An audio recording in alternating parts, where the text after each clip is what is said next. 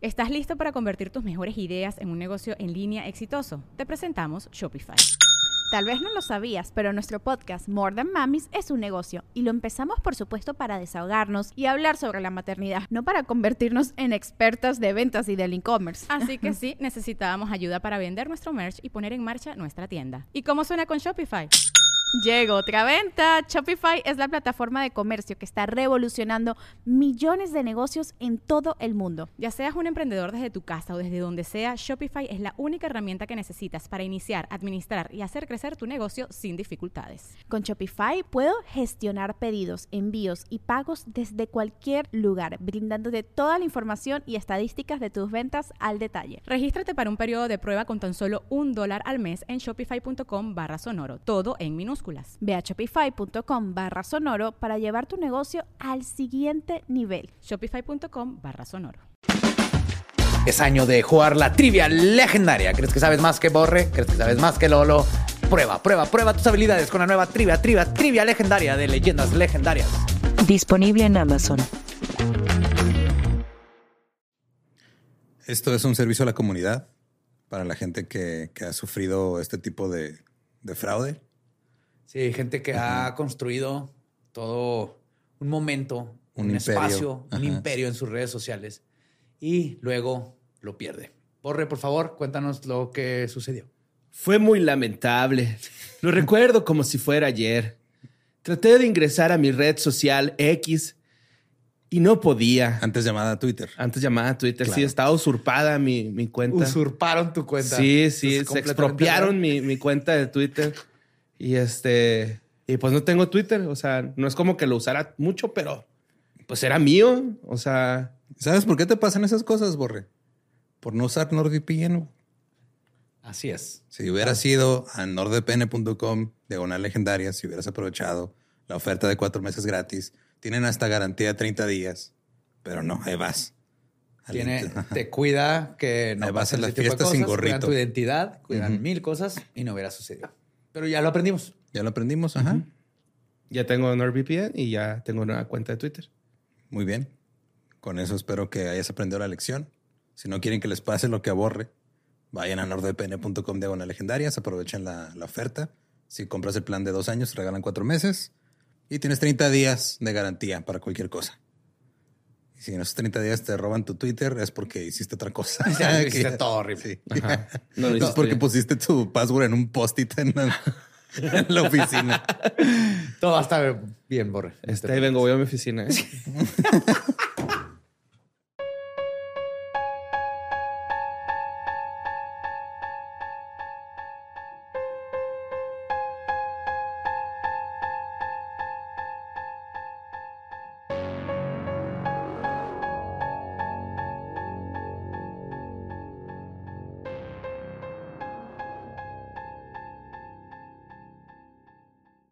Estás escuchando Leyendas Legendarias, parte de Sonoro y Producciones sin Contexto. Espero que no les haya tocado el monito, a menos que quieran que les toque el monito. Pero pues esa, esa parte, ¿no? Este. y a los que están batallando con sus propósitos de año nuevo, es su culpa por haber hecho. Y si no encuentran la motivación, háganlo por chingar. Yo tengo dos, dos propósitos de año nuevo. Ajá. Usar más maquillaje. Ok. No conocer la parte de atrás de una ambulancia.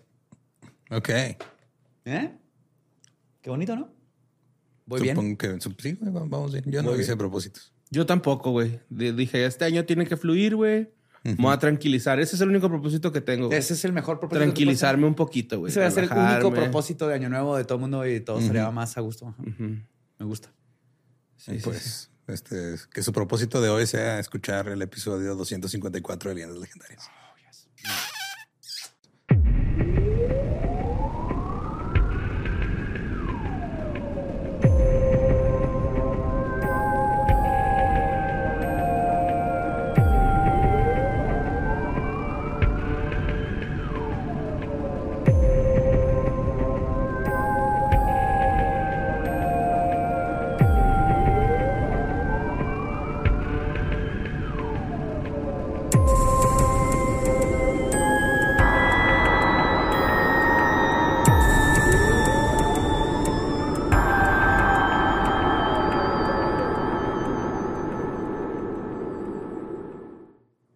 Bienvenidos a Leyendas Legendarias, el podcast en donde cada semana yo, José Antonio Badía, le contaré a Eduardo Espinosa y a Mario Capistrán casos de crimen real, fenómenos paranormales o eventos históricos tan peculiares, notorios y fantásticos que se ganaron el título de Leyendas Legendarias. Qué frío está haciendo y qué aire. Cabrón, güey, cabrón. Fucking shit. Ajá. Pero es que está airoso, ese es el pedo, güey. Si no estuviera sí. airoso, estaría ricolino. Sí, siento que la, la gente que no vive en el desierto no entiende lo que es ver tu app de, del clima y que diga tormenta de arena. Ajá. Sí, hoy, tormenta de arena, 4 grados, pero se siente como menos 10. Sí. Ese tipo de cosas. Sí. Sí, lo va como medio fría la arena, ¿no? Acá. Sí, es hielito, yo Sí, creo, güey, como que trae hielito ya, güey. Acá. Nomás me tocó ver así desvaneciéndose la montaña del fondo a tono sepia, porque todo el, o sea, todo el cielo se fue poniendo, se fue poniendo el color de la montaña poco a poco. Así una boca abierta, ¿no? Ay, como la momia, güey. Pero sí, güey, está, está cabrón, güey. La otra vez me sobraba así un cachito de piel. Error. Ah, güey, pinche me quemaba, güey, el aire, güey. Que senté en cabrón. Sí. Ponte guantes. Sí. Y Sí. ponte atento. Ponte nuevo, nuevo león, ¿no? Ponte nuevo, nuevo león. Vamos a darle a el próximo, próximo, al siguiente episodio que va a estar bien bueno. Con frecuencia, los epítetos más extraños que la ficción y basados en una historia real se lanzan con mucha soltura, con poco rigor, por decirlo de una manera. Sin embargo, Sí, una, una cosa es que diga inspirado por hechos reales. Bueno, había un chiste de Mitch Hedberg que me gusta mucho porque decía, ah, sí, este, vi algo, me inspiró a hacer esta película sobre un gorila. Ah, güey. es como todo lo de Conjuring. por ejemplo. sí. Pero sin embargo, este caso que sucedió en Kansas es un ejemplo perfecto de cuando la ficción se ve totalmente superada por eventos muy reales y muy terribles que te hacen quedarte con la cara de what the fuck mientras vas aprendiendo más detalles. Y no, no estoy hablando del incidente de la lluvia de carne cruda de Kansas, O lo de Patrick Mahomes, entonces. que sobre el incidente voy a hablar en el bonus porque sí pasó, llovió carne cruda en Kansas. Simón. sino de una familia que es materia de pesadillas. Parte de la colección de rarezas gringas que pueblan la historia de nuestro vecino norte. Así que hoy les voy a contar sobre uno de los misterios sin resolver más grandes del viejo oeste, los Benders sangrientos. Una familia de asesinos en serie. güey. Ah, güey. Ok. The Bloody Benders, les decían. Vender Rodríguez. Vending Rodríguez. Vende Rodríguez, güey. Se me lo voy a manejar, me lo voy a imaginar como un robot. Sí, yo también me lo, en corto me lo imaginé como Bender, güey, acá. ¿Cómo se conocieron Fry y Bender, güey? ¿Te acuerdas? ¿Cómo? Bender iba a meter una moneda No, en una cápsula, una cápsula de sus- eutanasia. Ajá. Sí, cierto. Y llegó Fry. No, espérate, güey, ¿qué estás haciendo? Sí, cierto. Oh, Futurama era muy bueno. Mm, sí, Está Muy bien bueno. chingón, güey. El de las Amazonas, güey, que matan a cochadas. Snoo. Con. Snus, snus. Snus. Ajá. Ah, pues en el siglo XIX, Kansas era un lugar sangriento, especialmente antes de la guerra civil, cuando los Free Soldiers, una manera muy temprana de llamar a los que después este, se unirían a la Unión, ¿no? Y los defensores de la esclavitud se disputaban, entre comillas, el control del nuevo territorio. O sea, Claro. que estaba apenas así ebulliendo lo que se iba a transformar en una guerra. Pero una vez que Kansas se declaró parte de la Unión y comenzó la guerra civil, las sangrientas batallas continuaron. Y cuando terminó la guerra, los pioneros comenzaron a dirigirse hacia el oeste por los numerosos senderos que atravesaban Kansas. Quedó ahí en medio del desmadre después de... Entonces tenías que pasar por ahí para irte a lugares más bonitos como California. El asesinato y el caos persistieron mientras los hombres endurecidos de los campos de batalla, acostumbrados a la violencia, continuaron sus caminos violentos a lo largo de los senderos terrestres en los numerosos pueblos ganaderos. Si no eran abordados por agentes de carretera, los viajeros también tenían que preocuparse por los ataques de los pueblos indígenas, que seguían sin estar muy a gusto con la idea de que les habían robado todas sus tierras. Claro. O tenías a ex este, soldados que pues ahora eran, eran bandidos. Y era Como andar en carretera en Sonora, ¿no? Que Sí. en cuota los yaquis. En troca. Sí. Ahora, el sudeste de Kansas en particular era conocido como una zona difícil. El poblado de Cherryvale, donde se desarrolla el grueso de esta historia, Puro Por virgen en ese, contrario. en ese lugar. Bien cherries todos. Cherryville. Por eso se desarrolló ahí el grueso de la historia. Voy a romper el imen. Pero de hecho era conocido como un lugar relativamente tranquilo, güey. Un, un remanso de calma entre tanta balacera y desmadre alrededor, güey.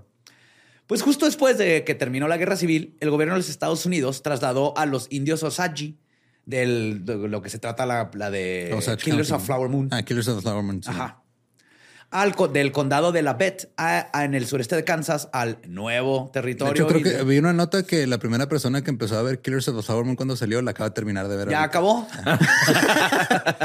Yo voy en el episodio 8. Ok. Duró un chingo, güey. No, la conozco. Son como tres horas y media, ¿no? Sí. Es, es Scorsese, güey. Obviamente va a durar más de lo que tiene que durar. Ya. sí. Sí, la verdad. O sea, es buena historia, pero es de. es que sí se mama de repente, ¿no? Pues debió haber hecho una serie. Si, tú fueras Martin Scorsese, también te mamarías haciendo lo pues que te gusta. Ajá. pues sí, sí, pero. Pero la, puede haber hecho serie y. Pero chido. explicado más cositas más. No, es Martin Scorsese, él no hace series. Ajá. Él, hace, él hace cine. Cine. Cine. Cine. Ajá. Entonces, eh, me quedé que los movieron al nuevo territorio indio, en lo que más tarde se convertiría el estado de Oklahoma. Ahora, las tierras desocupadas, otra vez entre comillas, se pusieron luego a disposición de los colonos, quienes en su mayor parte eran un grupo de pioneros trabajadores que cultivaban las suaves colinas y las praderas azotadas por el viento de la zona. Buenas tierras para cualquier uso, básicamente. Ahí se había buen lugar. Pues por eso ahí llegó Dorothy. Claro. Ahora, en 1870, cinco familias espiritualistas, güey, cuando el espiritualismo estaba muy en boga, cinco, güey, se establecieron al oeste de la Bet a unas siete millas al noreste de donde se construiría Cherryvale un año después. Ok. Entonces, ahí llegaron varias, varias familias que te hablaban con los muertos. Una de estas familias eran los Bender. Sí, literal. Y aparte había muchos muertos, entonces el negocio estaba floreciendo. sí. había muchas llamadas. O sea, ser espiritista en esa época era como vender cubrebocas hace tres años. llamada a larga distancia, güey. sí, justo. En ese tiempo. se acaban de morir un chorro de soldados y todo. Todo el mundo necesitaba como una catarsis, una forma de y en esos tiempos era de, pues no sé si se murió, nomás no regresó. Sí, ¿no? Y luego regresaba un soldado. Mi hijo, sigues vivo, pero si habla con tu espíritu. Me cobraron 39.99. y 16 dólares por el cristal. La, la, bruja, no, es que revivió, ¿no? No, no, revivió. Es que yo le dije que tenía asuntos pendientes aquí. Yo le dije. Ah, Háblele. Pues una de estas Otra vez se anunció el culero. No me acordaba de ese anuncio. Esta familia, los Benders, estaba compuesta por John Bender, Sr., su esposa Almira, su hijo John Jr. y su hija Kate. No hay que se llamara Benjamín. Benjamín Ben Bender. No, no. Benjamín ben Bender. Ahora, las familias eligieron entre varios reclamos disponibles y comenzaron a construir sus hogares. John Bender eligió una sección de 160 acres en las laderas occidentales de los montículos que continuaban llevando, que continúan llevando su nombre hasta el día de hoy. Eligió. Sí, fue o sea, es que llegaba. así. Eh, así, esta, línea es mía. No, venía un mapa, ahí, está el mapa cuadriculado donde decía todo esto está en venta y comprabas por cuadritos. ah, no, pero en esos tiempos estaba vara, un terrenito, ¿no? Güey? Sí, sí, sí, sí. Y se compró, pues, es un chingo, 160 acres. Terrenos baratos. Ajá, sí, güey. Ya no hay de esos. Entonces así lo anunciaban en los periódicos, venía así dibujado y lo cuadriculado y tú decías, dame estos tres cuadritos. Oh, el otro día estaba buscando terrenos en venta y me salió una casa buchona, güey, con tubo en la sala, mamón. Con tubo para bailes eróticos en la sala, güey. Es una gran casa, güey. Ese es muy buen hobby, güey. Métete al Facebook Marketplace y pones casas y empiezas a ver un chorro de las casas que yo veía de niño, de joven, así ostentosas, ya están en venta, todas esas cosas, y las ves por dentro y dices, a la perra que está pasando. Gaby y yo duramos como un año, creo, mandándonos así las, las casas más culeras que veíamos en Facebook. Sí, güey, acá con. ¿Viste esta madre?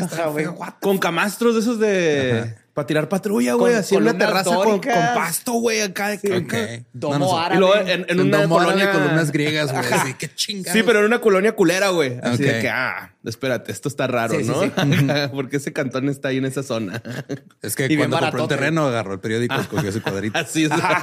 así, así, era antes. Terreno barato. Así era antes, ni en mis tiempos. Se compraban las casas en México. Oh, terrenito. Bien vara, güey. Ah, pues la propiedad está ubicada directamente en el Osage Mission Independence Trail, que era desde el Independence hasta Fort Scott. Ahora, su hijo eligió un terreno estrecho justo al norte del de su padre. Sin embargo, nunca vivió ahí ni reclamó esta parte. Que estaba más cerca de Cherryville.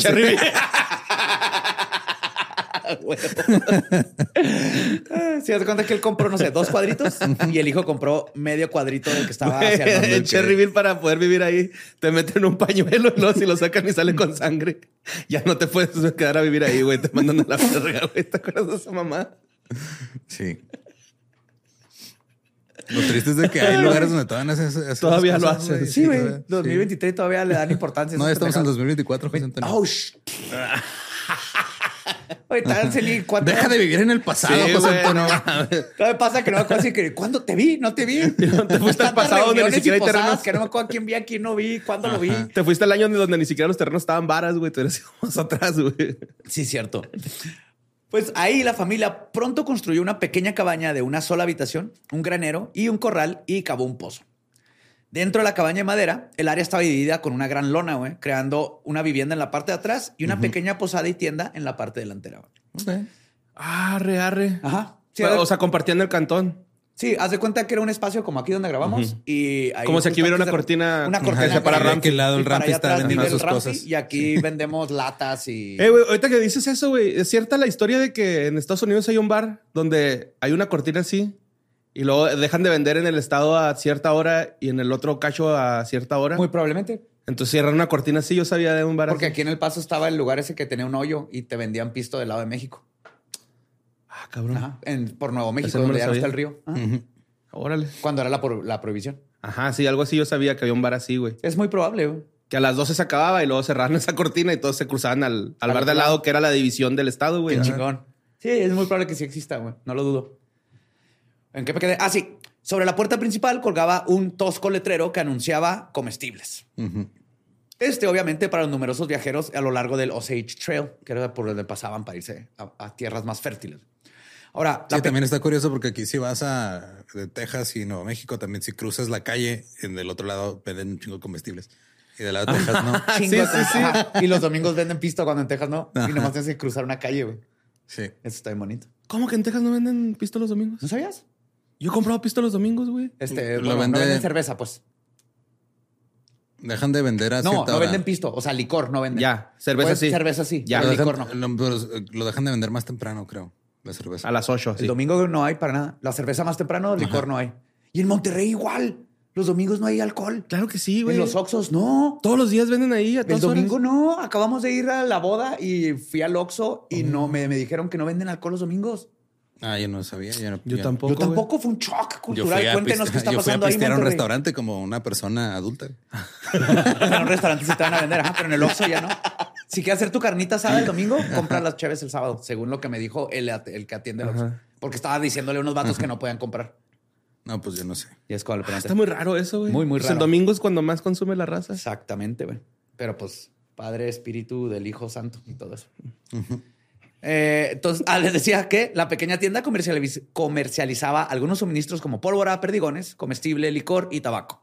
Y también vendía comidas y proporcionaba un lugar de descanso seguro, güey. Con unas comillas retrospectivas del tamaño del monte Everest. Ah, huevo. van a saber por qué. Para los viajeros en su largo camino. Una tiendita del Red Dead, güey, ¿no? Me estás describiendo. Literal, era así rectangular con su techito de dos aguas, de madera color red dead, así gris. Ahora, manteniéndose mayormente reservados, los vendors parecían simplemente ser colonos en apuros que trabajaban duro para ganarse la vida como cualquier otro pionero. John Bender Sr., que emigró de Alemania, tenía 60 años cuando llegó a la zona. Su esposa tenía unos 55. Con más de seis pies de altura, John era un hombre gigante que debido a sus penetrantes ojos negros hundidos profundamente, este, hundidos profundamente, perdón, bajo sus enormes cejas pobladas, le valió el apodo de el viejo John de las cejas de escarabajo. Ok. Yo le hubiera puesto el Morsa. Están bien raros los apodos de esa Sí. época. Sí. güey. Oh, seis pies como un 80 y algo, medio. Simón. Del tamaño del Manny, ¿no? Más o menos. mide unos más o 90. Cúbele, ¿no? Está grandote el güey. Y pues su rostro rubicundo, güey, cubierto en su mayor parte por una espesa barba, tenía, según unos dibujos, tenía mutton chops, el que nada más tiene la barba aquí en los cachetes. Está chida. Su expresión osca y su cabello largo a menudo llevaron a que se le describiera como, y cito, un hombre salvaje y de aspecto lanudo. y todo el mundo lo vea como un vagabundo que tenía una tiendita, güey. Ok. Ahora, la señora Bender, por el contrario, era bajita, pero corpulenta, güey.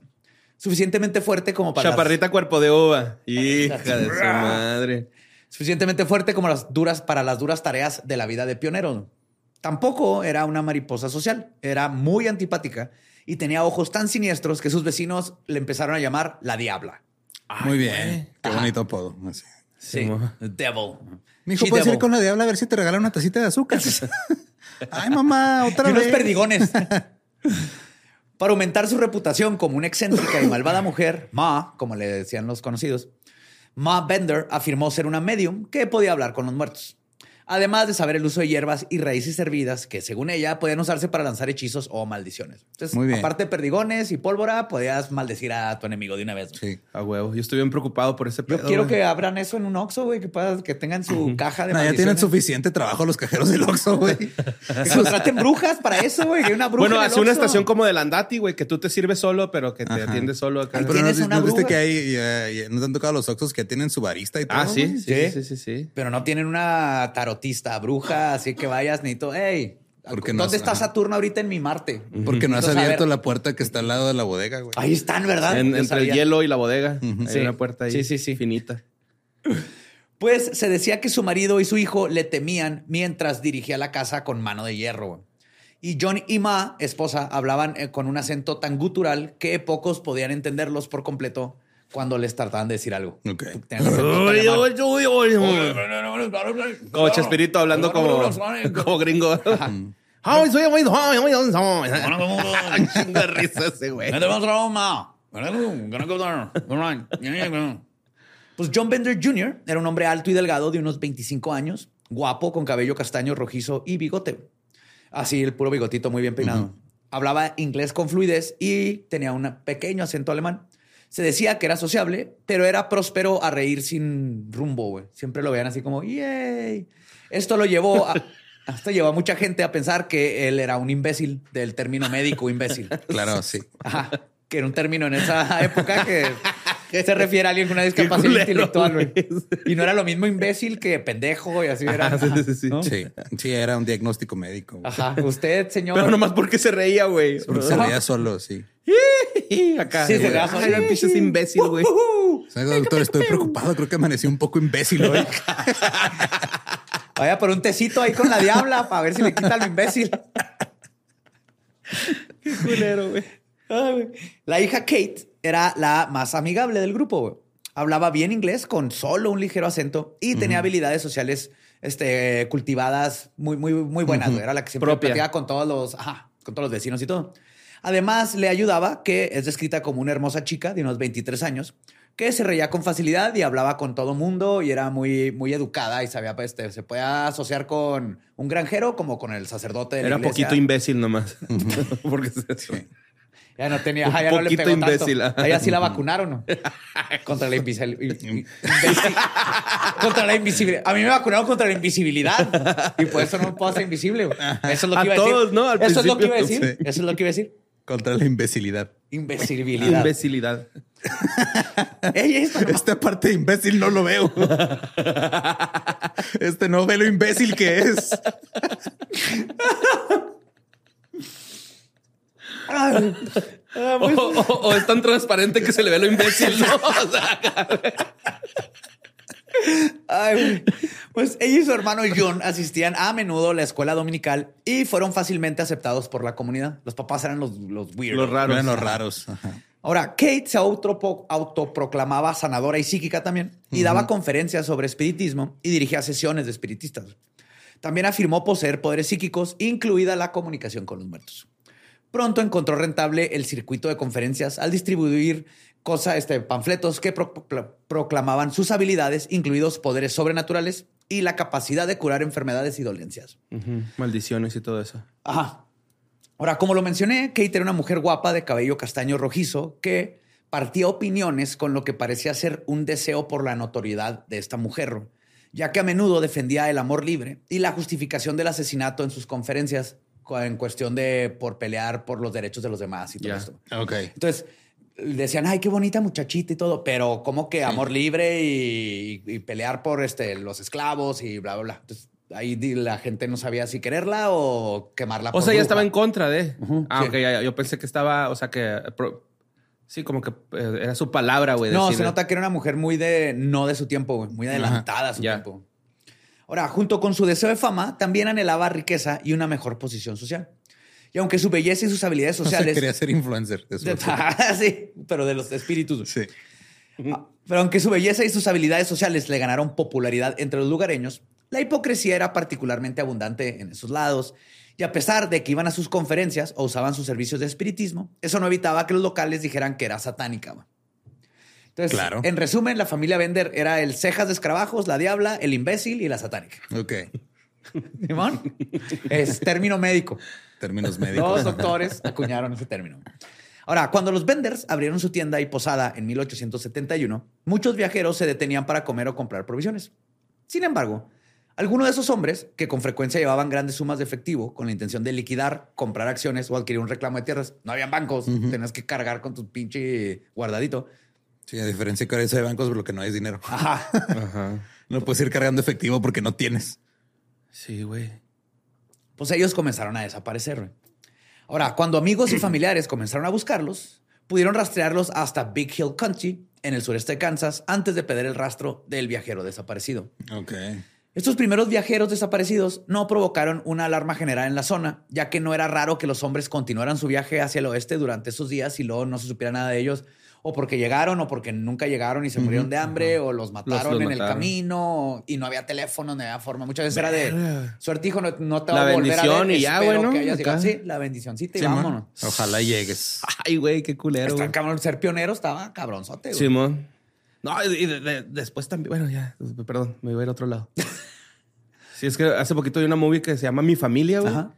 Y es la historia de un güey que cruza a San Diego, güey, a- por una vida mejor, pero cuando San Diego no tenía cruce, güey. O sea, era una pinche línea, no había líneas, güey. O sea, era allá del otro lado es gringo. Ajá, como y el güey se va río, caminando desde su pueblo, güey, ¿no? Acá se me yendo.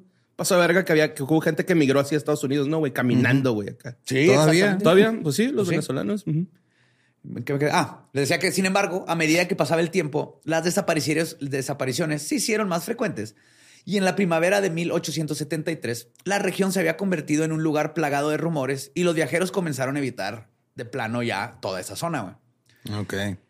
Cuando las comunidades vecinas comenzaron a hacer insinuaciones difamatorias, el municipio de Osachi convocó una reunión en la escuela de Harmony Grove, ahí en Cherryvale.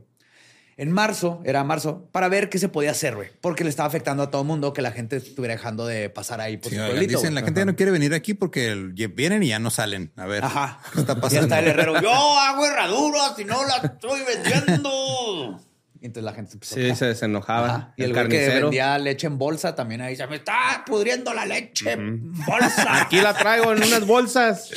¡Lista! Lista, pero Nomás jálele ahí ella. para que salga la palanca. Nadie viene por ella.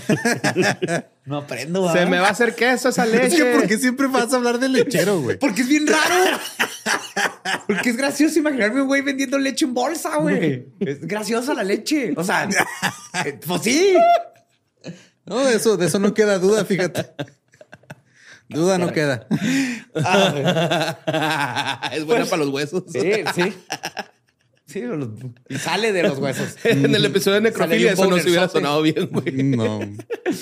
Pues a la reunión asistieron unas 75 personas, incluidos No mames, los dos hombres de los vendors. Sí, todo el pinche pueblo. La discusión comenzó con respecto a las 10 personas reportadas como desaparecidas, y aquí es donde empezó el pedo.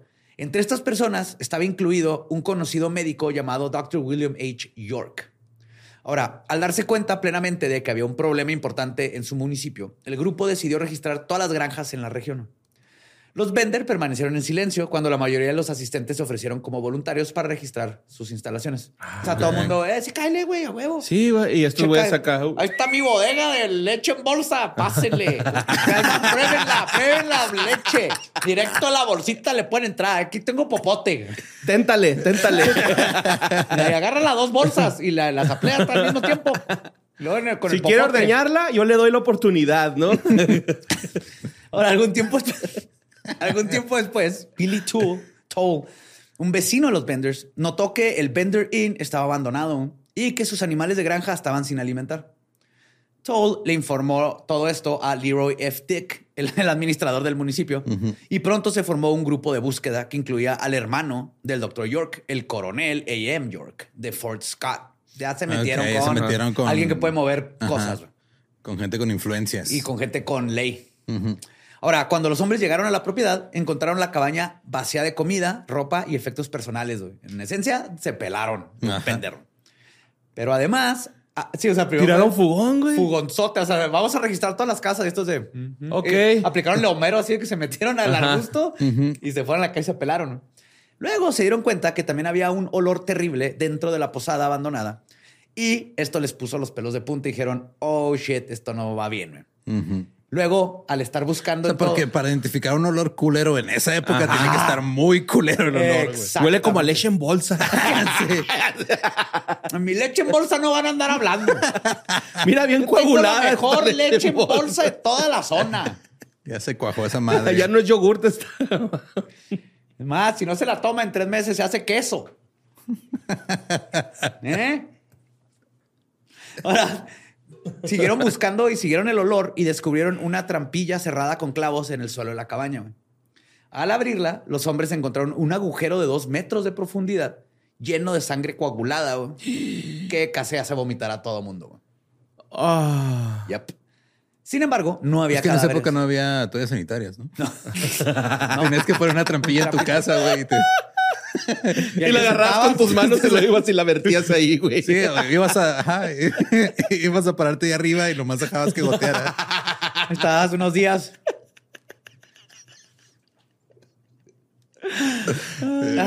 no comprendemos nada. De, no, güey. De los ciclos y de aparatos reproductores femeninos. Ahora, sin embargo, no había cadáveres en el agujero. Finalmente, los hombres movieron físicamente toda la cabaña, güey. La levantaron y la, movieron a un lado. Sí, pues ves que están construidas hacia arriba de pilones para levantarla. Y digo que era como un espacio así. Pero el punto sí, la movieron. Y empezaron a buscar abajo, pero tampoco encontraron cadáveres ahí, güey. Entonces, comenzaron a cavar alrededor de la cabaña, especialmente en el área de los vendors, el que habían utilizado como huerto, que era el pedacito que compró el hijo. Ah, ok. Ajá, el estrecho. El estrecho. El estrecho. Empezaron a explorar el estrecho. Bien profundo, güey. Para vaciar sus bolsas de leche. en el lugar de una depresión recientemente removida en la tierra, encontraron el primer cuerpo, güey. Estaba enterrado cabeza hacia abajo con los pies apenas cubiertos. Se quitaron poquita tierra y se vean los, pies. Sí, lo echaron así boca abajo. Esto tiene lógica, güey. Se quiere salir y se va más para. sí, güey. Sí lo dejaron, ajá. Si no, o sea, si, si, se hace zombie en vez de escalar para arriba y salir. Ah, no, no. Muy inteligente, ajá. También puedes ir a hacerle cosquillas en los pies para ver si está muerto. Mija, vaya a hacerle cosquillas al cadáver a ver si O a lo mejor lo dejaban por propósitos eh, sexuales, ¿no? Un patas. Ahí te da mi bolsa de leche. Pues, para suerte del hermano o no suerte, luego el cadáver era el del doctor William H. York. Tenía el cráneo apaleado y el cuello cortado de oreja a oreja. La excavación continuó al día siguiente. Se encontraron otros nueve cadáveres y numerosos restos Ay, desmembrados. ¿Ciudad Juárez o qué, güey? México, güey. Una fosa clandestina cualquiera. Sí, sí, güey. Sí, sí, escogí un estado de México. Sí, de hecho dejaron este, la casa, eh, o sea, es que se llevaron todo, pero no se llevaron el tubo que tenía en medio. de la sala. de la sala. Sus camastros y su pasto. Sus columnas dóricas y el cuarto de dorado. Sí. Sí, sí. Sabes que mm, aquí no hubieron arquitectos. No, no, no arquitectos. ah, pues entre los cadáveres, o sea, les digo que se encontraron nueve y entre ellos estaba una mujer y una niña, güey. Y entonces es cuando bautizaron este lugar Hell's Half Acre, güey. O el medio acre del infierno. Del infierno, ok. Un hermano del finado Dr. York, un abogado y senador estatal que residía en la ciudad de Independence, ofreció una recompensa de mil dólares por información que condujera al arresto de la familia Bender. Y era más que obvio que él fueron estos güeyes, ¿no? Ah, pues sí, güey. ¿Dónde está la evidencia? Ahí patas para arriba. en el estrecho. el 17... Pues que, o sea, si la chava esta quería ser espiritista famosa, pues tenía que sacar los espíritus de algún lado. Tiene que aprender, ¿no? Sí, ¿no? claro. Güey. No, lo maté para aprender. Es que tengo, no, no pude hablar con este, pero este se me hace que este sí va a hablar. Simón. ¿Sí? Yo creo que fue Ma. Ma. Está, güey. El escarabajo, güey. Sí, es como la más diabólica. De escarabajo. Buena, buena este, apuesta, güey. Pues el 17 de mayo, el gobernador en esa época, Thomas Osborne, aumentó esa cantidad ofreciendo una recompensa de 2 mil dólares por la detención de los cuatro. Las noticias de los horrendos asesinatos se difundió rápidamente y miles de personas acudieron en masa al lugar, güey, incluidos periodistas de lugares tan lejanos como New York y Chicago. güey. Ok. Y la cabaña de los Benders güey, fue destrozada por espantosos cazadores de souvenirs, güey, que no dejaron ni los ladrillos ensangrentados que cubrían el sótano para llevarse una piececita de Una historia, convención güey. de badías, güey. Güey, sí, güey, ¿no? Sí, literal, güey, sí. Empezaron astillas, lo que pedacitos Ajá. de hueso que se encontraban de cadáveres, todo, se lo llevaron de souvenirs, güey. No seas mamón, güey. Una cabaña entera, mamón. Con todos los ladrillos. Está cabrón. Ajá. Y yo no puedo badía acá de uh que hay una que esta es la tabla de los Bender. Encontraron más de 20. Déjame te enseño acá. Tengo todos los libros de Witcher. y este es mi cuarto de ajedrez. Sigue, güey. No seas mamá. Este, esta es una bolsa de leche que recuperé. esta no tiene nada que ver con los crímenes, pero en tres meses voy a tener queso, güey. A huevo. Pues a pesar de que casi no quedó evidencia física, poco a poco la historia de los vendors se fue reconstruyendo a través de la investigación policial güey, y de algunos testigos. Cuando los visitantes se detenían para comer, se sentaban en una mesa que estaba a espaldas, o sea, te daban las espaldas de la lona, güey, ahí en la posada. Era, lo le decían el lugar de honor, güey. O sea, cuando llegaba alguien, oye, él llegaba, por ejemplo, quiero unos perdigones y unas latas, y ¿quieres algo de comer? Bien barato, te lo regalamos. No, no, no, por favor, siéntate en el lugar de honor. Y era la silla que daba hacia la puerta de la entrada y atrás te quedaba la lona así completamente. Yes. Entonces, Kate comenzaría a encantar a los hombres con sus habilidades sociales, coqueteando o revelando sus dones psíquicos. Mientras los hombres prestaban toda su atención a la seductora Kate, papá y John Jr., escondidos detrás del lienzo, golpeaban al desprevenido viajero en el cráneo con un martillo, güey, como para matar cerdos. Ajá. Bender y Kate saqueaban el cuerpo en busca de dinero, empujándolo a través de la trampilla hacia el agujero debajo de la, de la cabaña, donde Kate luego les cortaba el cuello para asegurarse que se murieran. ¿No era Kate? No se cree. Ahorita voy a hablar un poquito de eso. Pero alguien les estaba cortando el cuello. Luego el cuerpo sería enterrado en el jardín detrás de la casa por la noche. Entonces esto era en chinga. ¡Pum! Martillazo. Le sacan las cosas. Martillazo. martillazo. Le cortaban la garganta y los echaban en, la, en el hoyo. Luego el cuerpo, ah, lo enterraban. Ahora, cabe destacar que estas especulaciones salían de lo que conocían de sus personalidades y la evidencia que pudieron recuperar de los restos humanos y de estas personas que lograron sobrevivir. Entonces no estamos 100% seguros que era Kate, pero es probable. Yo creo que sí. Sí, ¿no? Yo ya se bebía su sangre. Yo creo que les pegaba en la cabeza y de volada nomás era ahí en lo que estaba en la mesa. Y pues realmente no se sabe bien quién cumplía qué rol, pero este, a excepción de que Kate era la carnada, porque varios de los que sobrevivieron sí platicaron cómo lo, ella era la que los trataba de sentar en la silla, güey. Pues su perdición como grupo criminal fue Mira, justamente... Siéntate, siéntate ahí y cómete el pastel. si quieres, siéntate en el pastel porque te va a cargar esta verga. Ah, pues su perdición como grupo criminal fue el asesinato de un padre y una hija de apellido Lochner y del doctor William York, que habían ido a buscar justo el doctor a los Lochner, porque tenía, fue a visitarlos para una consulta médica. Y los dos terminaron muriendo, o sea, los terminaron matando los penders. Entonces era pésimo doctor. Se le murieron los pacientes, güey, eran su responsabilidad. No, trae un martillazote en la cabeza. tiene un, grave caso de los Bender. Este tiene el martillazo. Martillazo. Pues en invierno de 1872, el señor Lochner y su hija habían abandonado Independence para ir a Iowa, pero nunca se supo más de ellos. Entonces, en la primavera de 1873, el doctor York se encargó de buscar a los Lochner y se detuvo en las granjas a lo largo del sendero para hacer preguntas. Y aunque llegó ileso a Fort Scott y comenzó a regresar a Independence el 8 de marzo, nunca regresó a su casa. Ok.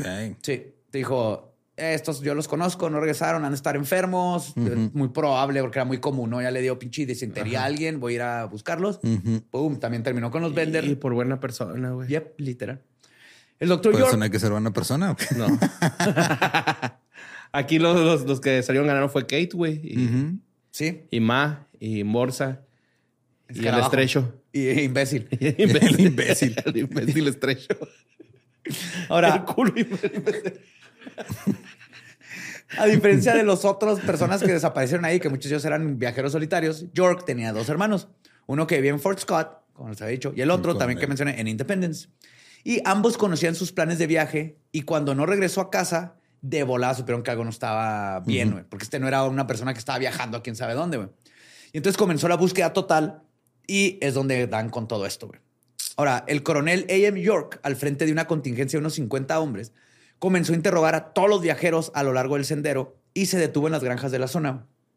Uno, en uno de esos lugares estaba el Bender's Inn y los Benders intentaron ayudar admitiendo que el doctor York se había detenido en su casa, pero convencieron al grupo de búsqueda de que se había ido. Ok, entonces ya habían pasado a preguntarles todo y... Sí, o sea, no se fueron ¿No ¿No visto a mi hermano? Tú, tú, no hables imbécil. Deja que Kate hable.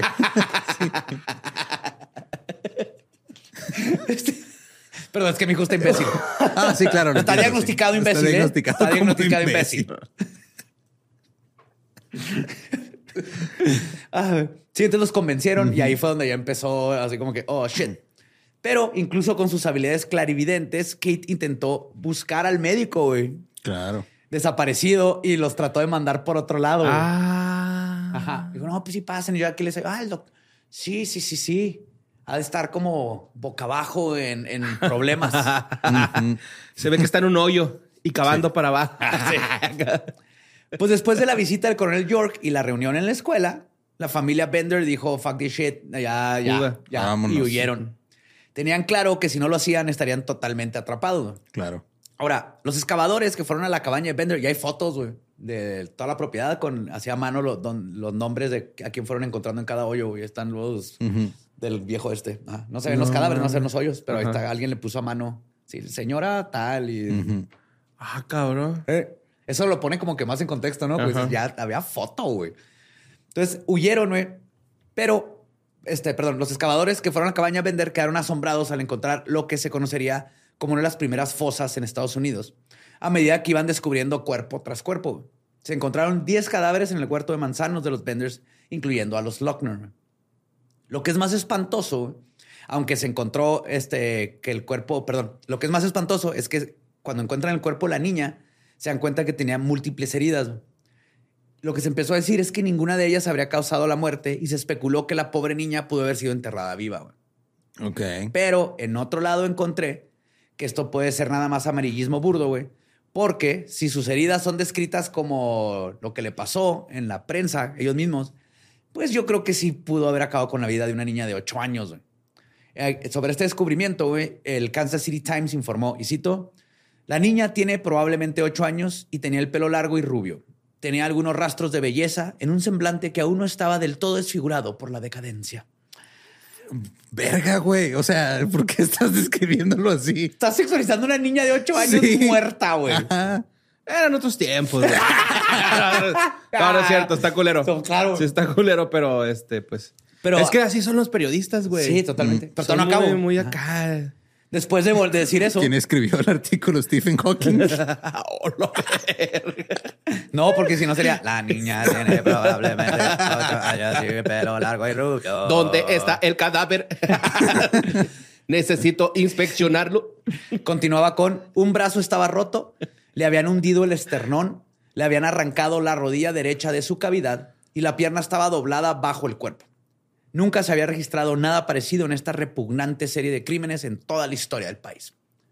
Sí, sí estaba muerta. no, como, pues sí, güey. Como que le rompieron la rodilla para doblarle la pierna para que cupiera en el agujero que habían hecho. O sea, en lugar de hacer lo más grande el agujero, dijeron mejor pues sí, la pierna. Pues sí, ni modo que la va a oler. Pues sí. sí, güey. Pues sí. O sea, ya está siendo práctico en ese. sí, ya ahí ya. Mira, ya lo, lo, culero ya lo hice. Solución, ¿no? Sí, güey. Ahora. resolvió el, hasta resolvió la el imbécil hasta el imbécil resuelve.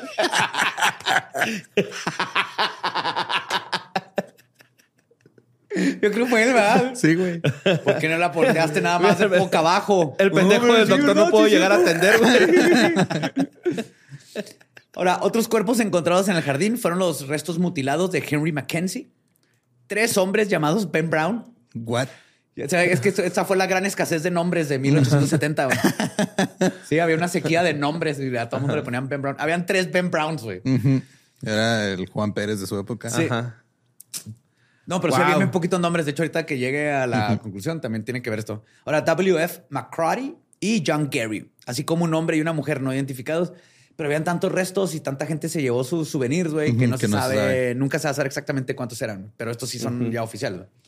Está el cuerpo de un muchacho de nombre Johnny Boyle, que fue encontrado en el pozo. Esto me hace pensar sí, que. Pues sí, hirvió, ¿no? O sea. no, y me hace pensar que este fue más este reciente, porque no, no echas un cadáver en tu pozo de agua porque lo Como que fue el último ya, ¿no? Algo así. A mí se me hace que no había tiempo de cavar. Echaron. yo tal vez lo tenían ya en el piso Ajá, y antes de irse lo aventaron al pozo. O a lo mejor le dio una crisis, güey, y fue y se escondió al pozo, güey, ¿no? es probable. Ya ha pasado. Probable. Ya ha sí, pasado. Sí, sí, sí. Pero también se descubrieron partes desmembradas de otras personas y otras víctimas, pero nunca pudieron ser identificados.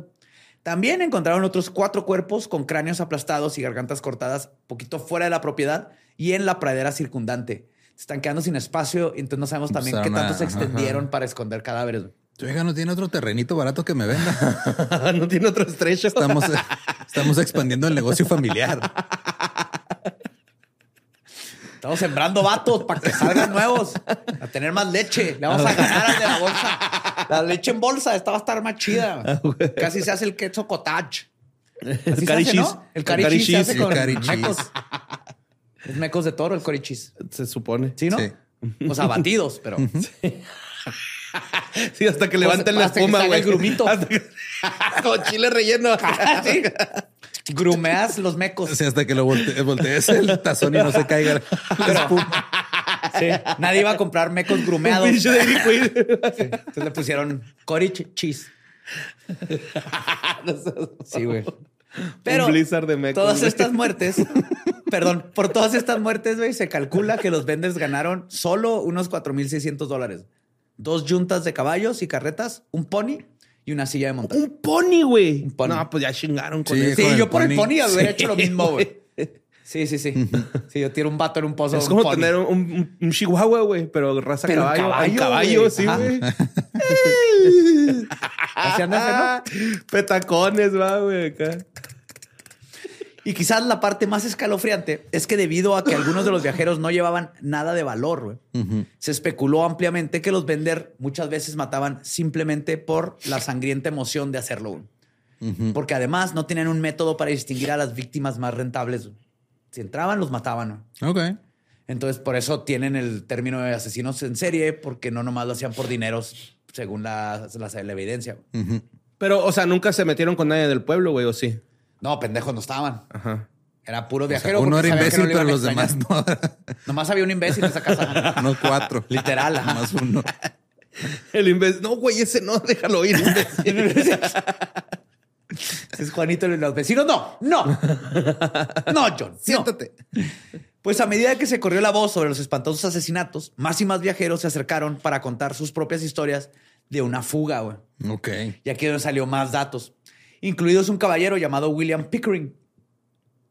Él dijo que cuando negó sentarse a espaldas de la lona, de esta silla de honor, debido a sus repugnantes manchas que parecían sangre. Claro. Pickering dijo que Kate Bender lo amenazó con un cuchillo. Que te y fue cuando le empujó y corrió. Por eso, por ejemplo, con esta historia, pues si ya traía el cuchillo, es probable que Kate traiga el cuchillo. Este también un sacerdote católico que también se logró salvar, dijo que huyó, güey, cuando vio a uno de los Bender escondiendo un martillote, güey. Claro. Atrás, no, atrás de él, volteó y lo... No, coma, aprovecho. Buen provecho, compadre. Mm, y salió corriendo, se salvó, güey. Eh, por eso háganle caso a hasta a su miedo y cuando tengas un instinto así de que esto no está bien, pélate, güey. Es mejor la vergüenza que martillazo en, terminar en el pozo de los vender. Sí, o Sí, así te dicen qué bonitos ojos tienes, pues ya ahí te quedas. ahí te quedas, ¿no? Acá. O si nomás debes esconderse el martillo. No, no. ¿Iba a querer el fettuccine? Es para el fettuccine, es para abrir las ostras, señor. Es, para pasar el pesto. Siéntese ahí. Ajá. Después de seguir un nuevo rastro de huellas de carretas, un grupo de búsqueda descubrió que los vendors se habían dirigido a la ciudad cercana de Taylor, a unas 12 millas hacia el norte. Compraron boletos de tren en dirección, también siguiendo hacia el norte. Y varios días después, la yunta y el carro de los vendors fueron encontrados a poca distancia. Los caballos casi habían muerto de hambre, lo que indicaba que se había ido por un buen rato sin, parar, Pero seguía la yunta andando. Sí. Ya bien desvielados los caballos, güey. Corriéndolos sin aceite ya. Sí, güey, está saliendo un mito de... Ya sin la banda. ya rechinaban. ya. Uno chava, bufaba vapor, ¿no? Ya iba caliente el güey. Tras una mayor investigación, el capitán James B. Ronson, el conductor del tren, dijo que John Jr. y Kate desembarcaron en el poblado de Chanut y tomaron el tren del ferrocarril de Missouri, ah, Kansas y Texas hacia el sur hacia la... Sí, separaron los, los este, jóvenes y los viejos.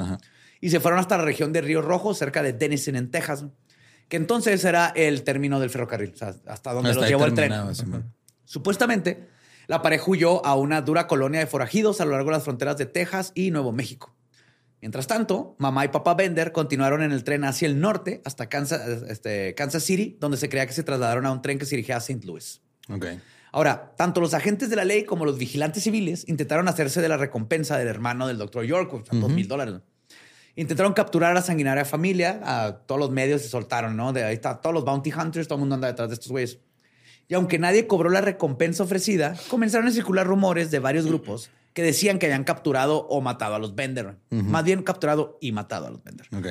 Un grupo de justicieros afirmó haber matado a tiros a los hombres y a Ma Bender y haber quemado viva a Kate como la, y cito, bruja que creían que era. Otro grupo afirmó que habían atrapado a los Bender mientras empacaban hacia el sur y los habían linchado antes de arrojar sus cuerpos al río Verdriguis. Y otro más afirmó haber matado a los Bender durante un tiroteo y haberse enterrado, haber enterrado sus cuerpos en la pradera. El problema de aquí es que nadie tiene evidencia, Nadie cobró los dos mil dólares, entonces se me hace puro rumor. Sí, man. Sí, suena puro rumor. Está raro. Ah, porque por más, por más justicia que quieras, no, lo encontramos en una cueva, lo matamos y lo aventamos al mar. Ándale. Ándale. Sin embargo. Sale, güey. Como les decía. Hubiera estado yo que llegaran a una hacienda y se los hayan chingado en la hacienda, ¿no? Así como. Ajá. O sea, como su modo superando. Pues. Igualito. se han quedado a dormir y les tocará a otros. Ah, ahorita otros los Kelly, güey. Tal les voy a hablar de los Kelly. Pues sin embargo, ninguna de estas historias fue confirmada ni se encontraron los cadáveres de los Benders jamás. Lo que hace muy probable que todos se escaparon. Ahora, durante años se informó de avistamientos de Ma Bender y Kate. Y en 1889, dos mujeres fueron extraditadas de, extraditadas de Michigan por este cargo. Pero las dos fueron encarceladas por el caso fue abandonado por falta de pruebas. No que pudieron comprobar que fueran Ma y Kate. Ok. Y uno de los giros más grandes en esta historia, estaba todavía por venir. Todos lo estaban cazando y de repente, what the fuck? qué bonito, güey. Resulta que los Bender no eran lo que parecían. Ni siquiera eran una verdadera familia, güey. Los únicos relacionados eran Ma y Kate Bender, de la familia, güey. Se descubrió que Pa Bender era un hombre llamado John Flickinger. Era de Alemania u Holanda, güey. Y aunque supuestamente se suicidó en 1884 en el lago Michigan, otros creían que mamá y Kate lo habían asesinado porque habían huido de Cherryvale con todo el dinero en efectivo y los objetos de valor que le habían quitado a sus víctimas. Ok. Ma Bender nació como Almira Make, Make en la región montañosa de los este, Adirondacks, que está al noreste de Nueva York. Nunca había visto unas montañas. Los Adirondacks. Adirondacks, ajá. Adirondack, ¿no? Adirondacks. Creí que era con R. No, Adirondacks, con seca, que está al noreste de Nueva York y se casó cuando era un adolescente con un hombre llamado George Griffith.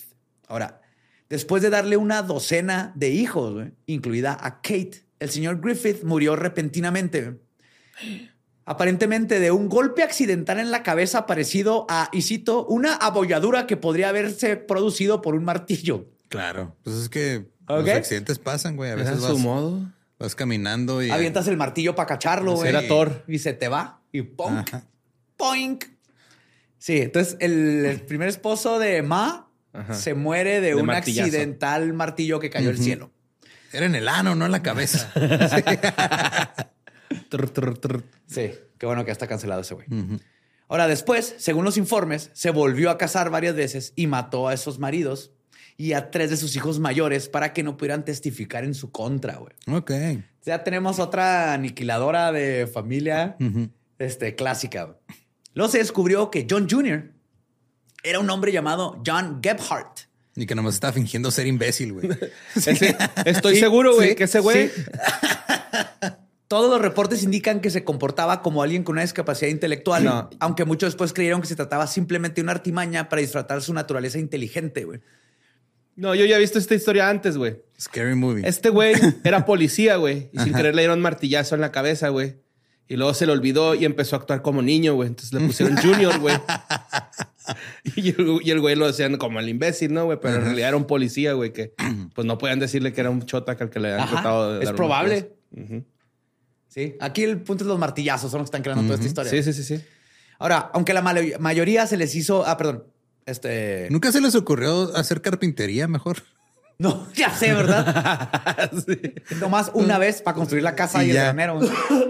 Y aunque la mayoría creían que John y Kate eran hermana y hermano, otros dijeron que a veces se hacían pasar por marido y mujer. Boom. Yes. Como Jack White y Meg White. Ándale, igualito, güey. Igualito. Como los White Pero al revés. Stripes. Ajá. Ajá, pero al revés. Ahora, se rumoraba que no solo habían tenido una relación, sino que Kate había matado al producto de este con un martillo. Eso ya es puro rumor. Ok. Pero también Una, no- Un aborto posparto. Sí. Sí. Ahora, no hay récord de que estén casados, pero también en ese tiempo no todo el mundo iba a llenar A la- registrarse. O sea, pueden estar viviendo en unión libre, que, es, que era común en esos tiempos. Entonces no se puede ni este, acertar o no sobre esto en esos tiempos, pero a lo que voy a llegar al final pueda que sí es posible que eran marido y mujer y no hermano y hermana. güey. Ok. Ahora, después de la fuga de los Benders, un detective que había seguido de cerca todas las pistas dijo que había arrastrado a, Beb- a Gebhardt hasta la frontera entre Texas y Nuevo México, donde descubrió que el criminal había muerto de una apoplejía, que ahorita le voy a explicar más de eso, que se pone bien interesante. Kate fue la quinta hija de Ma Bender y nació del, como Elisa Griffith, güey. ni siquiera era Kate Bender. Finalmente se casó y se llamó Sarah Elisa Davis, supuestamente mientras trabajaba este, en el Bender Inn y también se dedicaba a ofrecer trabajo sexual a los viajeros que no asesinaban. Ok. Y no queda muy claro cuál era la rúbrica para escoger a quienes mataban y a quienes dejaban vivos, como les conté, güey. Lo cual habla de la naturaleza financiera más que psicópata de los crímenes. Entonces ahí sí no sabemos quién era el psicópata, quién era por gusto, quién era por dinero, o si había poquito de todo. Era como una... una- Es que cuando encuentras a tu tribu, como que te sientes chido. Era una capirotada de pendejadas y chingaderas, güey. La familia que uno escoge. güey. Uno era la pasa, otro era la naranjita, perdón. otro era el... No sé qué más tiene esa chingadera. Pero entre todos hacían algo bien culero. Una naranjita, güey. Tiene naranjita, ¿no? No, Grajeas. Y tiene galletas, Mariano. No sé, güey. no es bolillo. ¿Es bolillo? Ajá. No voy a decir nada más de la completa. No quiero, no quiero. Tú eres otro- el que sigue también. Este, Caripotada. eres el que sigue trayéndola a la conversación, güey. Sí, sí, tiene queso corich. Ah, ¿Dónde me quedé? Ah, sí. La- Y aunque las historias de lo que sucedió a los Benders se puede, son especulaciones en cuanto a exactitud, no se discute el hecho de que se encontraron 10 cuerpos en la propiedad completos. O sea, que, Completos. que podamos estar seguros que eran mínimo 10. Pero otros cadáveres encontrados en la zona y las numerosas desapariciones misteriosas de otros viajeros solitarios llevaron a los lugareños a calcular que los Benders mataron por lo menos a más de 20 personas. Ok. Son bastantes, güey. Sí. Sí, son un chingo. Un chingo de gente en, en un solo Es lugar. un güey. equipo de fútbol, güey. Justo se estaba pensando. Sí. Es Con un banca, ¿verdad? Sí, güey. Sí, es- no, no hay que irnos por avión, está muy inseguro. Mejor vamos a caminar por este pueblito. Pues es que el, el 33% de ese tipo de avión, el Fairchild o algo así, se cayó. El 33%. Sí, o sea, de 78, 20 o- 28, 29 se estrellaron, güey. No mames. De 78 que se hicieron. ¿Quién Ya. se cree en Boeing? Ya. Ahora, las sensacionales historias y rumores sobre los Bender continuaron hasta bien enterrado el siglo XX. Pero lo que le sucedió sigue siendo uno de los mayores misterios sin resolver del viejo oeste.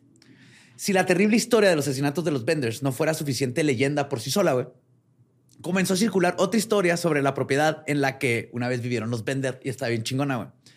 La antigua propiedad Bender estaba embrujada y los rumores de los lugareños comenzaron a circular, obviamente. Una década después de los espantosos asesinatos, no quedaba nada de la cabaña, ni de este, los ladrillos de la propiedad, como les dije, estaba nomás el hoyo viejo del sótano con donde estaban aventando a los, asesin- a los asesinados. Y todo el mundo decía que veían a la gente deambulando por el terreno y emitiendo gemidos y que los podías escuchar. Ah, un güey. era el doctor William. ah, ah. Leche en bolsa. y ellos informaron con mayor frecuencia sobre, o sea, los lugareños, sobre apariciones resplandecientes en la propiedad. Y los veían un chorro, o sea, de que veían caminar a gente que medio brillaba así en el desierto, güey. Ahí por el agujero donde salieron todo, güey. La familia Colin. Les traigo paz. Señor Burns. Y a medida que continuaba la inquietante leyenda, la gente empezó a decir que Kate Bender había regresado a la propiedad, güey, condenada a vagar por la misma tierra donde había cometido tantas atrocidades y que Claro. espantaba a los que se Y acercaban. gemía porque era trabajador Sí. sexual. Y pues ya sea por folclore o por hechos reales, pero muchos creen que las almas atrapadas de esos fantasmas centenarios continúan acechando el lugar hasta el día de hoy. ¿Qué, qué, qué, qué, qué, ya vamos a acabar? No, Ah. no, no, no. Sí, de estos güeyes, ¿sí los atrapan? A ver, espérate, ya. Sorry, Ahí te güey. va. Pues Estoy la comiendo historia, ansias. Sí, sí, todavía, todavía nos falta. La historia de la familia Bender fue tan provocativa que se creó el Museo Bender en Cherryvale en 1961. En honor a la celebración del centenario, en todo el estado de Kansas se construyó una réplica exacta de la cabaña de los Benders, que albergaba antigüedades y artículos del hogar. Ok. Sus primeros tres, a mí se me hace bien vergas, pero sé que es el mal gusto. ¿Sabes cómo? Sí, sí. Pero, pero, ¿sabes cómo puedo tener esa? Pues mira, este- no creo que ningún familiar ahorita esté agüitado, güey. ¿Sabes cómo? O sea, Ajá. Es como la casita de. ya pasó. De esta. ¿Cómo se llama la del hacha? La del hacha. Sí, la que mató a su familia con el hacha. Ah, Simón, no me acuerdo. Christina Ricci. Sí. Entonces, esta cabaña tenía antigüedades y todo. Y sus primeros tres días de apertura atrajo a más de 2.000 visitantes. En 1967, la familia Dick, descendientes del administrador, ¿se acuerdan del Claro, mayor? sí. Este, del administrador municipal de la época, regaló tres de los martillos Benders al Hijo, museo. no seas mamón, güey. Ah, ¿sabes que mi papá ahí tenía? Tenían los martillos. En verdad que trajeron este, un termo así de forma de martillo, güey, con un popote. Al No final dudo del- que tuviera el museo, güey. así, Sí, güey. que yo hubiera comprado, güey. Está chingón, güey, la Ajá. neta, güey. Te verías muy raro este, chupando algo de un popote de, con forma de martillo, ¿no? Creo. Pues ya he chupado otras cosas con forma fálica, güey. O sea, Ah, güey. Pero el museo siguió siendo un destino turístico popular hasta que cerró en 1978, cuando se construyó una estación de bomberos. Y aunque muchos querían reubicar el edificio, pues se había convertido todo esto en una controversia para Cherryville. Algo así. Lo ponemos ahí enseguida de las estatuas del general Lee. y los lugareños se oponían a que la ciudad fuera conocida por las atrocidades de los Bender. Pero es lo único porque lo que se conoce tu ciudad.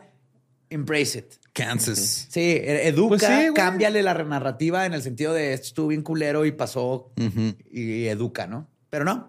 Al final los artefactos, incluidos los martillos, las fotografías y los recortes de periódico, se colocaron en el Museo Cherryvale y todas se pueden ver en el 215 East 4th Street del pueblo. Ok. Entonces ya no está la, la cabañita, pero puedes ir de todas maneras a ver los martillos. Pues además del museo, el sureste de Kansas puede ser el único lugar donde un marcador histórico estatal celebra el asesinato en masa. El clásico que ponen en todos Estados Unidos. Simón. Así como color beigecito. Yo como creo esa, que es el único. que habla de un asesinato en masa. Sí, güey, no creo que Pues, sea el único. sí. Pues, y se- menos allá. según leí, sí. Ah, Pero si bien no se encuentra en la antigua propiedad Bender, el marcador se encuentra en la pradera alta, aproximadamente a una milla al noreste del Bender Mounds, en el cruce de las carreteras US 400 y US 169. Ya todo vender, ¿no? McVender, güey. Acá, Sí. güey. Una, una hamburguesita, La güey. hamburguesa McBender. Sí, güey. McVender está de vuelta. Ahora con curry cheese. Sí, güey. Está en el área de descanso del condado de Montgomery, al norte de Cherryvale, por si alguien anda por allá, de los que nos escuchan, se dé la vuelta. De hecho, le quitaron la parte, antes decía que, que Kate estaba bien hot y así, te había dado una descripción de su belleza y, y lo hot que estaba, ya le cambiaron esa parte. Así como que no es relevante para la historia, pero sí, ahí está. Ok. Ahora, sí, o sea, si va a contar que 16 sí, güey, hojas, sí lo sí, mencionas, pero es una plaquita, es así como neta de todo lo que tienes que explicar qué pasó aquí. Que está guapa. Sí. Ah, le vas a agregar tres. Está bien buena señora. esa morra. güey. Una señora, un güey con cejas de escarabajo. Un imbécil. Un imbécil, Y una morra señora bien bonita, una- guapísima, como princesa de Can. Como nomás nosotros podemos producir en La última tierras flor de áridas. elegido, ¿no? La, la- la flor más bella de elegido. Ándale. Ahora, en el 2020, Bob Miller, un ciudadano de Independence, Kansas, compró el terreno en el que se encuentra la casa de los Benders. Ya anunció que intentaría desentrañar algunos de los misterios que los rodean. ¿no? Y ahorita se está trabajando planes para determinar la ubicación de la casa en la propiedad y van a hacer una excavación arqueológica programada para mayo de este año, del 2024. 2024. Sí, güey. Y van a- ¡Qué perro, güey! Y está chido porque si, van, si encuentran ADN, está Ancestry.com y todo eso, y van a tratar de encontrar tal vez A todos, familiares. a todos los familiares de los Ben Browns. Charlie Brown. Ah, Charlie Brown. Brown. Sí. Chris Brown. Chris Brown, James Brown. James-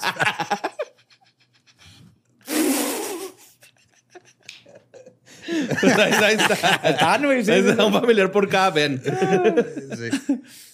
Es, Ahora, otro dato curioso y desquiciado de los Bender este, es que no era la única familia de asesinos seriales en la época, ni siquiera en la zona, güey.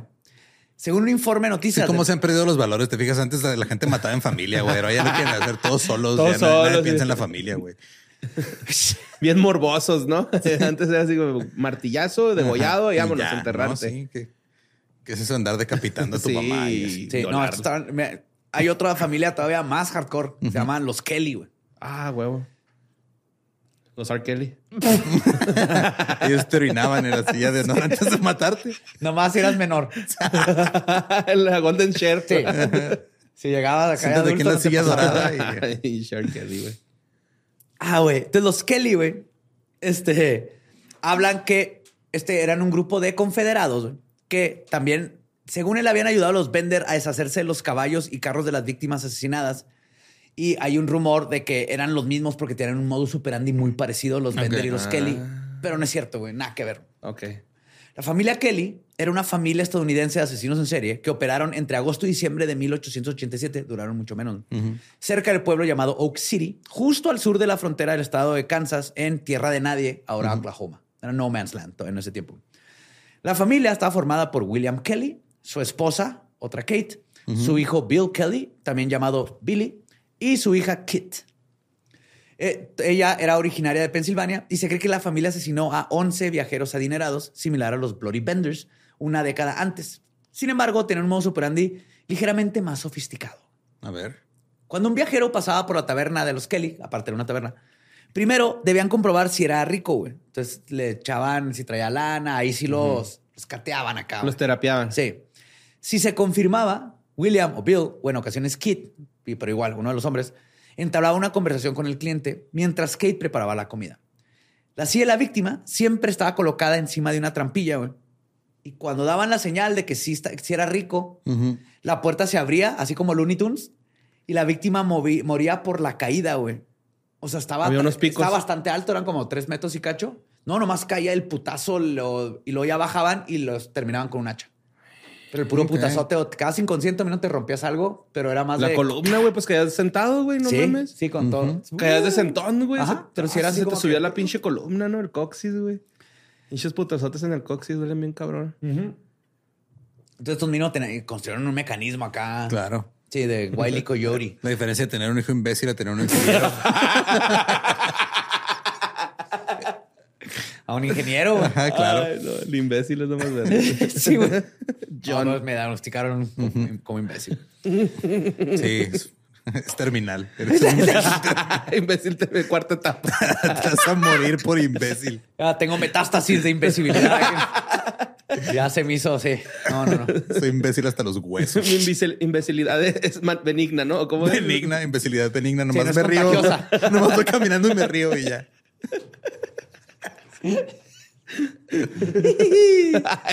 Pobrecillo el John, güey. Pero como les decía, la posibilidad de que se trataran las mismas personas, este, no tiene, es muy poco probable. Por la, por la distancia, los modos operandis y todo. Aparte, los Kellys, cuando se descubrieron sus crímenes, antes de que pudieran huir, como los Benders, este, confesaron todos los crímenes de la familia, los colgaron de un árbol y sus muertes están muy bien documentadas. Okay. Entonces están los Kellys, pero dos familias que aprovechaban que tenían un inn donde Bueno, por, lo menos a los Kellys sí los agarraron, ¿no? A, los, a los vendors.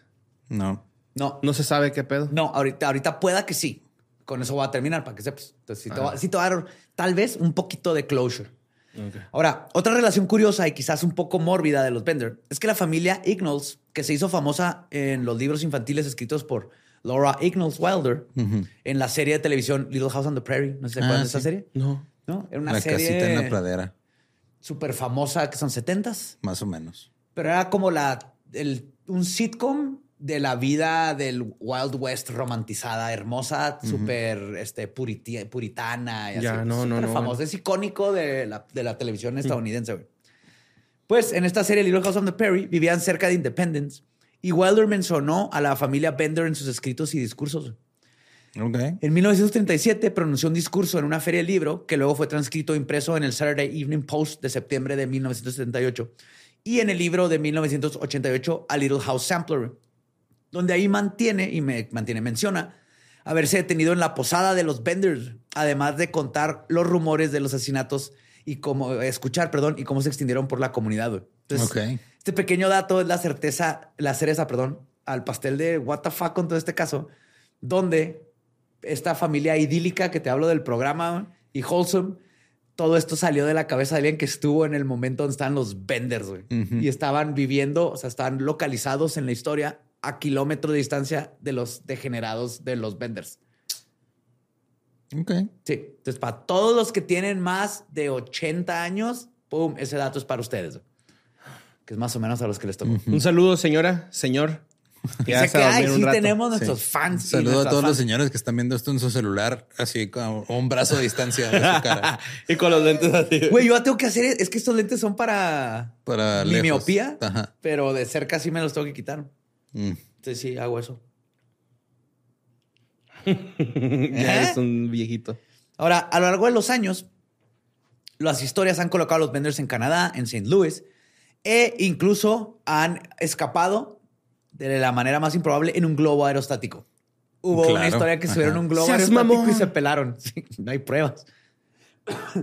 Pero estas historias han continuado sin cesar y tan recientemente como en el 2013, detectives aficionados afirmaron haber resuelto el misterio de los Benders, incluida una teoría de que los jóvenes John y Kate vivieron el resto de sus vidas en Colorado y están enterrados en plena vista en Glenwood Springs. Ok.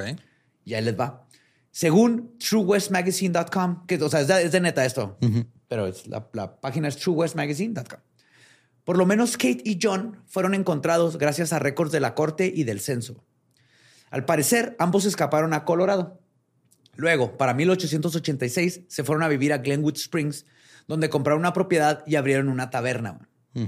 El 3 de noviembre de 1888, John murió de un, de un este, apoplejía. una apoplejía y está enterrado ahí en el cementerio de Linwood. Katie continuó trabajando en su taberna por 30 años hasta que murió en 1917. Curiosamente, a pesar de que ella vendía comida corrida por 25 centavos, logró comprar varias propiedades que rentaba, además de cuatro casas en Newcastle, Aspen, Salida y otros pueblos de Colorado. Entonces, de ahí está sospechoso de cómo tenía dinero para eso. Y luego también hay, eh, hay, notas de ella en el periódico que era súper abierta, así de que derechos de la mujer fue, era súper este, pro el voto, que las mujeres pudieran votar. También hablaba del peligro de que hubieran juguetes de bélicos para los niños, porque los niños todavía no están preparados. Eso coincide con cómo era, la otra Katie, güey. Pero también le gustaba mucho viajar. El día de San Valentín de 1903, el periódico The Glenwood Post reportó que, y cito, la señora Bender partió a México donde pasará vacaciones el resto del invierno. Se fue a Cancún. Vámonos. Ok. Allá, este, Ashkaret, ¿no? y, cuando Katie murió de insuficiencia cardíaca el 20 de enero de 1917, a la edad de 70 años, su cuerpo fue enterrado en una tumba junto a la de John. Nombró a su cuñado este, albacea de su patrimonio dejó 13.500 dólares en efectivo a sus diversos familiares y en el testamento ordenó vender todas sus propiedades, incluyendo su casa, el restaurante, algunos lotes baldíos, el rancho y otras cosas de alquiler, para la que el dinero pudiera ser distribuido entre sus hermanas, sus hijos, la iglesia, una casa pobre en Missouri, bueno, de pobres, perdón, que es donde ayudan, y una amiga de su madre, más 500 dólares para una organización llamada Mother's Appeal dedicada a la conversación, a la conservación del hogar y la familia. sí, y otra gano ironía de esta historia es si es que esta Kate Bender fue en realidad la satánica Kate Bender. Y lo que dicen es, ¿por qué no sé, a poco se seguirían llamando John Bender y Kate Bender? Dicen, güey, en ese tiempo había, era bien común los Benders, un apellido alemán. Hubiera sido más sospechoso tratar de cambiarte de apellido cuando sabes que están buscando a los Benders. Dice, entonces tenemos de dos o esta era la Kate Bender que tiene sentido en muchas cosas, o coincidió que llegó una Kate Bender casada con un John Bender que venían de Kansas, que bla, bla, bla. Entonces hasta ahorita esto es lo único que sabemos, pero hasta que no se le haya alguna prueba de ADN que se pueda comparar con algo, nunca vamos a estar seguros. Sí, se pelaron. De qué pasó con esta familia. Pues sí se pelaron. De que se pelaron, se pelaron. Si los hubieran agarrado, alguien hubiera cobrado los dos mil dólares de, recompensa. De recompensa a huevo. Y si nomás los mataron, güey, alguien hubiera agarrado un souvenir. Si se robaron una cabaña, güey. ¿Tú crees que no hubieran agarrado un souvenir de estos? Entonces, sí, de que se escaparon, se escaparon. Y o se pelaron a otro lado o Kate y John murieron y Kate tuvo toda una fortuna y una vida hasta los 70 años ahí en Colorado. Wow. Damn. No, pues muy bien por los vendors, supongo. Sí. Que rehicieron su vida, güey. Sí, sí, siempre hay una segunda oportunidad. Claro. ¿Crees que hayan seguido matando? No creo, es que yo no creo que Kate y John, o sea, que yo creo que lo hacían por dinero, pues se pelaron con toda esa lana. Ujú. Yo creo que ya no tenían que hacerlo. Compró propiedades, tenían dinero. Los creepy son la mamá. La mamá es la creepy. ¿A dónde se fue la mamá? Esa es la que empezó asesinando esposos. Sí, güey, está raro. Ella es la que jalaba ya a toda la familia. Y al que se agarró, que era un creep, que no era el esposo original, también era un creep. Y por eso yo creo que no lo mataba, porque ayudaba a estar Sí. matando gente. Esos dos son Ma. los que, los que me dan miedo que no se sabe a dónde se fueron, güey. Sí, está cabrón, güey, saber a dónde se fueron. Meh. A lo My mejor God. ellos fueron los que empezaron a embotellar la leche porque era mala idea en bolsa, güey. Güey. a lo mejor. ¿Sí? Tal vez él fue el que inventó la pasteurización. Pero sí, Ese o sea, fue sí Luis están Pasteur. conscientes que había botellas de vidrio mucho antes que bolsas ¿Estás de diciendo que Luis Pasteur? No, güey. ¿Estás diciendo que Luis Pasteur era John Bender? Puede se ser, cambió el nombre a Luis Pasteur, Puede ser. pasteurizó la leche y hicieron un imperio que se llama Lala. Y soy un vender. ajá, y Lala de viene de los Benders. de la laguna. Wow. Güey, a mí se voló la cabeza cuando me di Yo también no sabía que Lala era Sí, güey. Ni que estaban conectados a, los, a la familia asesina de los Benders. ¿no? Yo, what?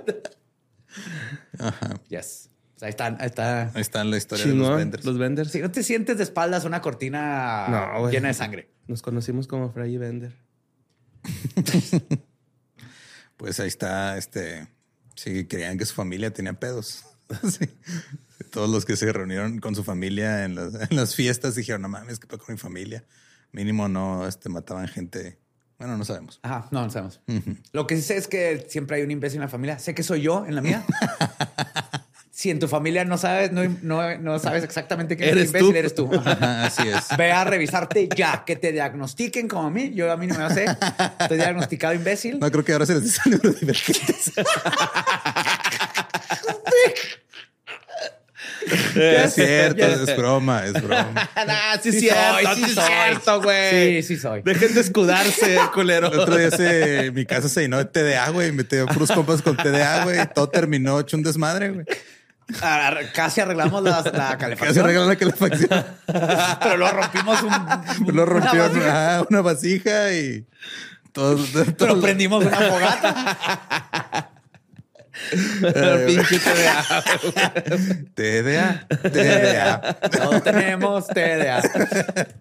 Pues síganos en, en las redes como arroba leyendas podcast, pero síganos ahorita porque si no se les va el pedo. Ajá. Y, y me encuentran como ningún Eduardo. A mí como Mario López Capi, güey. Ahí me encuentran como El Va Diablo. Nuestro podcast ha terminado. Podemos irnos a pistear. Esto fue palabra de Beelzebub.